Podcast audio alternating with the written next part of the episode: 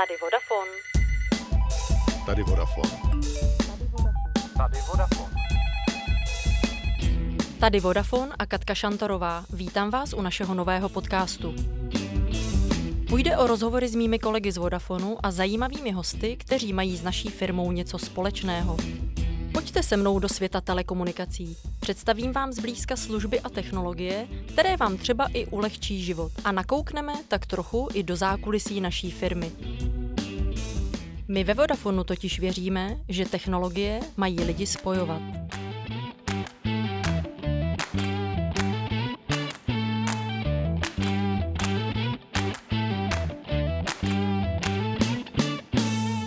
Řeší Asociace provozovatelů mobilních sítí? Jak velká byla podpora všech mobilních operátorů za rok pandemie směrem ke školám, rodinám, firmám a státu? A jak moc je pro nás v současné době důležitý mobilní telefon? Na tyto otázky mi v dnešním podcastu odpoví výkonný ředitel asociace Jiří Grunt. Dobrý den, Jirko, vítejte. Dobrý den, Káťo. Mohl byste nám hned na úvod představit, co všechno dělá vaše asociace a kdy a proč byla založena? Máte takovou jednoduchou otázku hnedka na začátek. Já se to pokusím říct nějak eh, jednoduše. Vlastně smyslem té asociace je pomáhat tomu odvětví definovat nebo říkat věci, které jsou složité jednoduše. Jo. Já to uvedu na několika spíš konkrétních příkladech. Ono celé to odvětví telekomunikací je hodně, hodně regulované. Regulované zákony, různými předpisy a tak.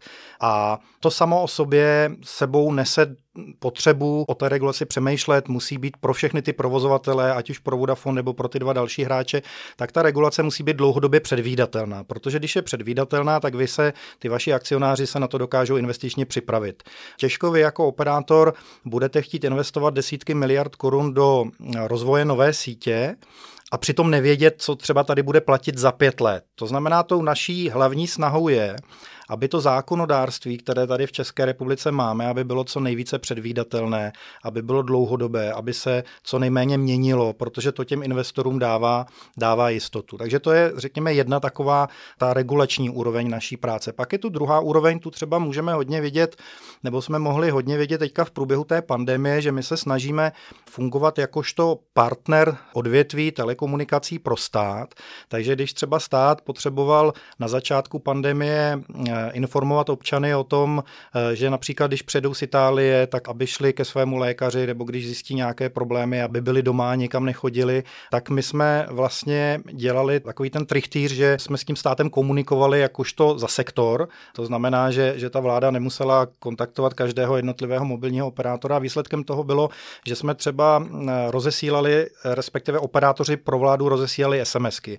A my jako asociace jsme byli tím koordinačním místem, přes které vlastně vlastně šla ta komunikace mezi, mezi vládou a mezi tím eh, telekomunikačním sektorem.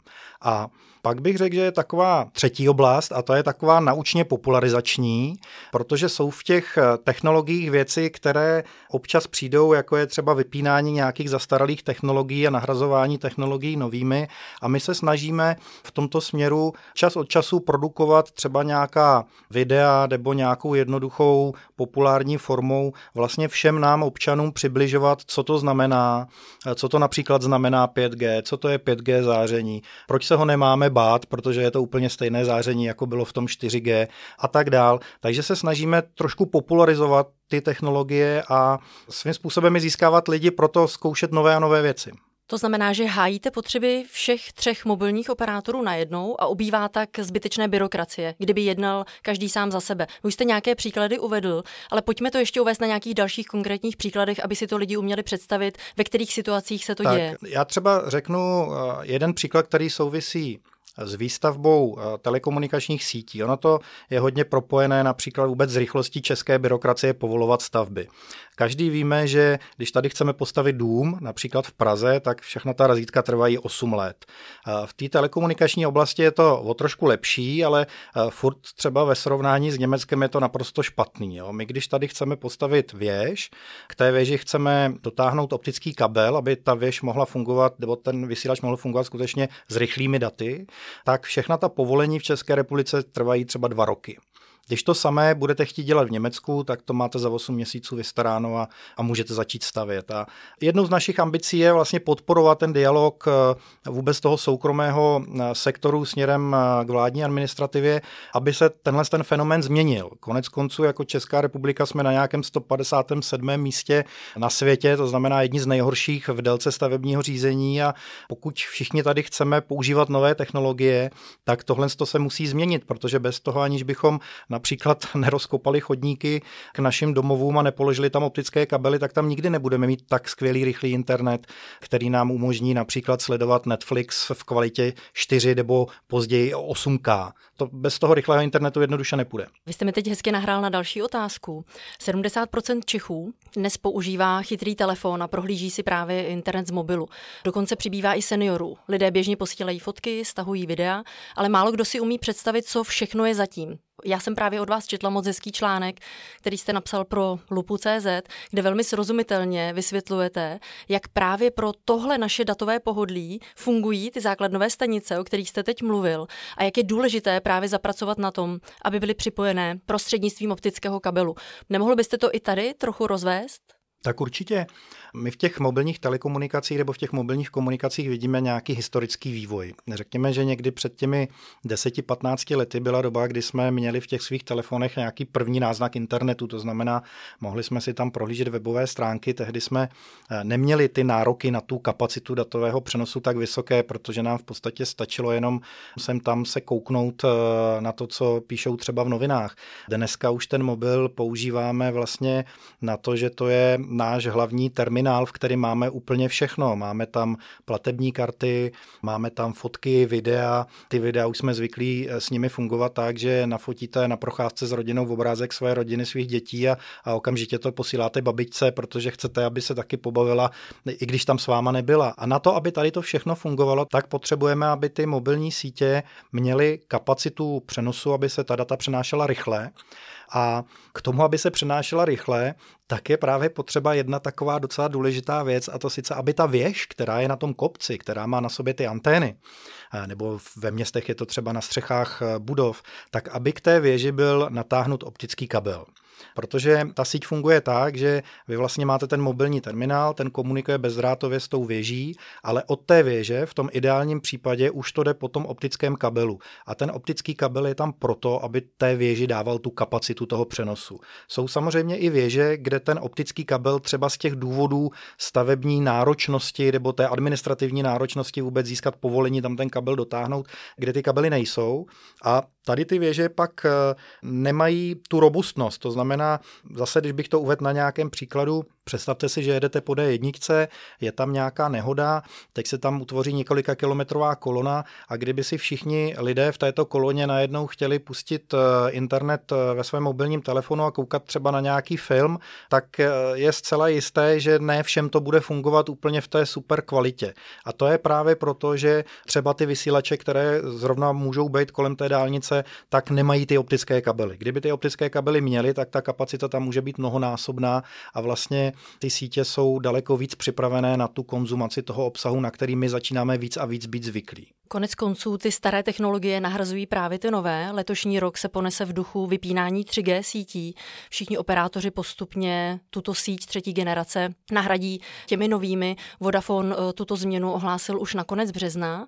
A vy jste někde moc hezky řekl, že 3G žene do důchodu zájem Čechů právě o rychlá data. Je to tak, ono je to vlastně, když bychom to teďka doplnili nějakými čísly, tak ta maximální rychlost přenosu dat v té 3G síti je nějakých 10 eh, megabitů za vteřinu v dnešní době a 4G eh, síť eh, tu rychlost umožňuje někde kolem 200 megabitů za vteřinu, teďka nemluvím o té teoretické maximální, ale o té reálné, co se tak můžeme v Česku setkat a ta 5G síť může tu rychlost umožnit až 1000 megabitů za vteřinu. A vlastně krásné na tom je, že to frekvenční pásmo, to znamená tu šíři toho spektra, kde ty vlny vlastně běhají naplněné těmi vašimi daty, které přenášíte, tak to, ta šíře toho spektra v té 3G síti je úplně stejná jako v té 4G síti.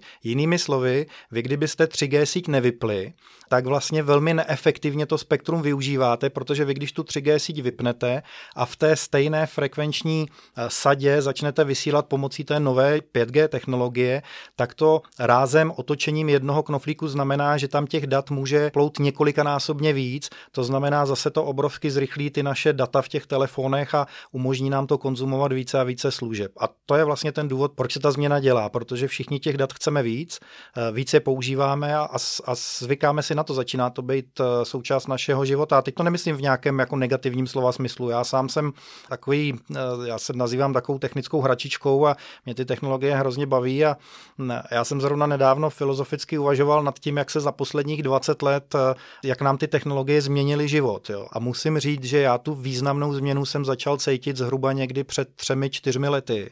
A to bylo vlastně ve chvíli, kdy, kdy jsem přestal nosit peněženku, jo? kdy v té kapse už vám opravdu stačí mít jenom ten mobil, protože ty platební karty nemusíte mít v té peněžence, máte to nahrané v, té, v tom telefonu.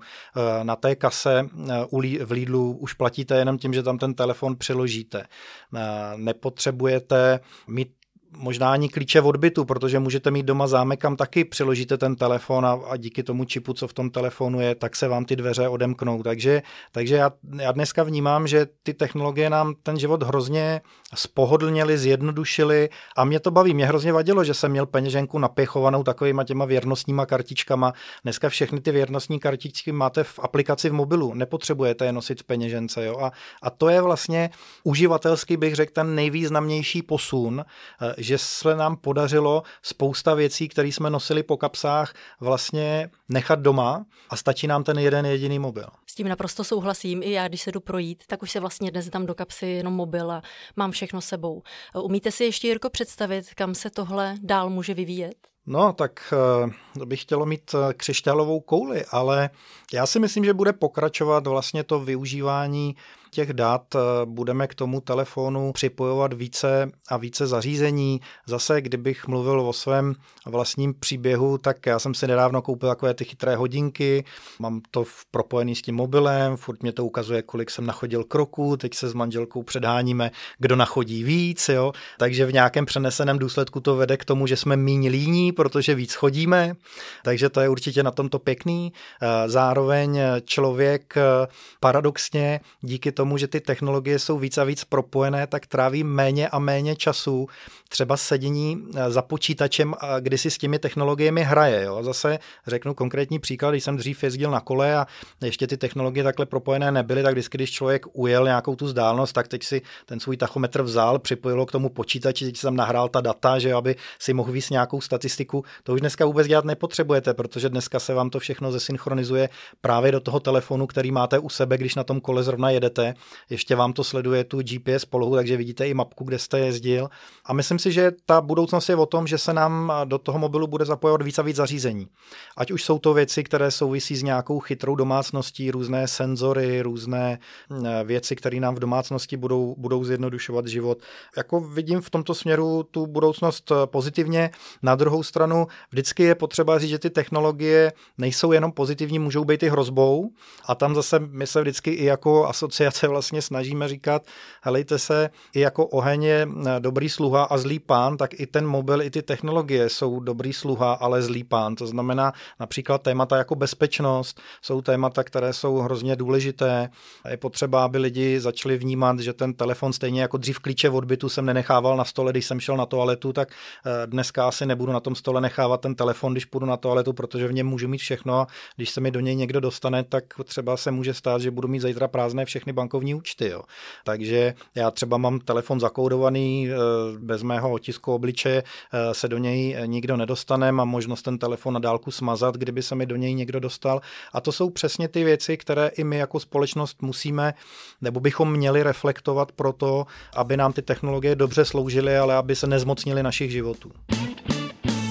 Vy jste, Jirko, na začátku mluvil o té roli asociace eh, spojovat české mobilní operátory třeba v situacích, jako je pandemie koronaviru. Čeští mobilní operátoři za posledních 12 měsíců významně podpořili českou společnost. Ta celková částka překročila 2 miliardy korun. Já například eh, jsem byla osobně u toho, když Vodafone ve spolupráci s klubem svobodných matek věnoval na Vánoce 250 chytrých telefonů i s předplacenou SIM kartou na půl roku dětem rodičů samoživitelů. Řekněte mi nějaké další hezké příběhy, které vás třeba osobně zaujaly? Těch příběhů byla celá řada. Mně se líbil ještě jeden projekt z vaší stáje, kde jste podporovali seniory. To bylo tuším někdy před Vánoci, když jste vybavili množstvím tabletů a datových připojení a vlastně jim to umožnilo i v té době těch zákazů být, být s rodinou, nebýt sami, ale byla tam i celá řada jiných projektů, které podporovali další operátoři, například T-Mobile, ten rozdal tuším 20 tisíc SIM karet dětem ze sociálně slabých rodin, které si nemohly dovolit mít doma nějaké kvalitní internetové připojení a vlastně díky tomu jim umožnil vůbec se účastnit online výuky. Další z operátorů O2, ten zase podporoval skrz projekt Chytrá škola, který je založený na tom, je to jakási eh, metodika pro učitele, jak vůbec přistoupit k online výuce. Je to i nějaký portál, kde ty učitelé mají spousta obsahu digitálního, který s těmi eh, žáky eh, mohou sdílet. Takže vlastně dá se říct, že velké množství té podpory šlo směrem k dětem a vůbec jakoby do školství, do toho, aby když se ty školy vypnuly a všichni jsme zůstali doma, tak bych řekl, že celý ten sektor vlastně se snažil pomáhat v tom, co mu jde nejlíp. To znamená rozhýbat tu digitální digitální eh, gramotnost nebo to digitální vzdělávání eh, do podoby, aby skutečně fungovalo a hlavně, aby na ní každý dosáhl. Vedle této podpory, kdy jsme my, operátoři, pomáhali dětem nebo rodinám, tak i vlastně naši uživatelé pomáhali, protože mohli posílat dárcovské SMSky. Je to tak a nejzajímavější, co mě vlastně jako nejvíc na celém tom projektu nebo těch dárcovských SMSkách překvapilo, je, že za dobu té pandemie, to znamená za ten rok 2020, ten nárůst počtu eh, vybraných prostředků prostřednictvím dárcovských SMSek vzrostl o 40%. To je jako neuvěřitelné číslo, celkem je to o nějakých 16 milionů korun víc. Za ten rok 2020 se na těch dárcovských SMSkách vybralo, tuším, že to bylo 56 milionů korun. V podstatě to vybírají nadace, dobročinné organizace a je to vlastně neuvěřitelný důkaz obrovské solidarity české společnosti v takto těžkých dobách, protože nikdy předtím ten meziroční nárůst v dárcovských SMSkách nebyl tak významný.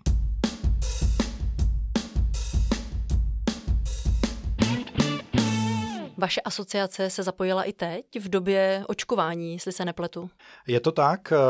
V podstatě na začátku ledna, když začala ta první vlna očkování, tak jsme pomáhali státu s provozem té informační linky 1221, kde se tehdy lidé starší 80 let eh, mohli registrovat a my jsme vlastně pomáhali tomu, aby ta linka vydržela ten nápor těch volajících. To znamená, eh, i když by tam docházelo k nějakým technickým komplikacím, tak to například přehrávalo hm, hlásku, která těm lidem říkala, pokud nechcete čekat ve frontě na ten telefon, tak eh, poproste své děti, ať jdou na webovou stránku a zaregistrují vás tam a tam čekat nebudete muset. Takže to byla jedna úroveň eh, té naší podpory. Druhá úroveň té naší podpory pak byla i v té druhé vlně, kdy se začali mm, očkovat lidé starší 70 let, kdy jsme vlastně úplně stejně pomáhali tady s tou linkou, stejně tak jsme i posílili kanál takzvaných ověřovacích SMSek, protože součástí té registrace je i SMS eh, ověřování a e, nabídli jsme současně představitelům státu, že kdykoliv do budoucna bude stát chtít vytvořit nějaký takovýhle informační systém, který si klade nebo má ambici, že by měl obsluhovat celý národ, když to tak řeknu. Jinými slovy, že ten systém bude prostě obrovský a, a, a bude mít velké nároky na nějakou robustnost. Takže jsme připraveni během 24 hodin dát dohromady největší odborníky z jednotlivých operátorských stájí a v podstatě je poskytnout státu ke konzultacím, aby jim eh, byli schopni z praxe poradit, jak třeba nejlépe postavit call centrum, jak nejlépe postavit nějaký ověřovací proces, aby se zbytečně nevymýšlelo kolo. A tehdy pan premiér nám za tady tu iniciativu poděkoval. Takže já věřím tomu, že, že jsou i věci, které skutečně mají smysl a, a je pravda, že ti vaši zaměstnanci a jedno, jestli je to Vodafone nebo ti další dva operátoři, tak zaměstnávají velmi šikovné lidi a myslím si, že, že každý z těch operátorů i v průběhu teďka té pandemie odvedl velký kus práce nad rámec nějakých svých standardních obchodních eh, závazků nebo povinností a, a myslím si, že za to si každý zaslouží velký dík. Dík. Je hezké, že díky těmto dobročinným aktivitám jsme dokázali najít společnou řeč a to i díky vaší asociaci. Já vám moc děkuji, že jste přišel, Jirko. A já děkuji za pozvání a přeju vše dobré nejen vám, ale i vašim posluchačům.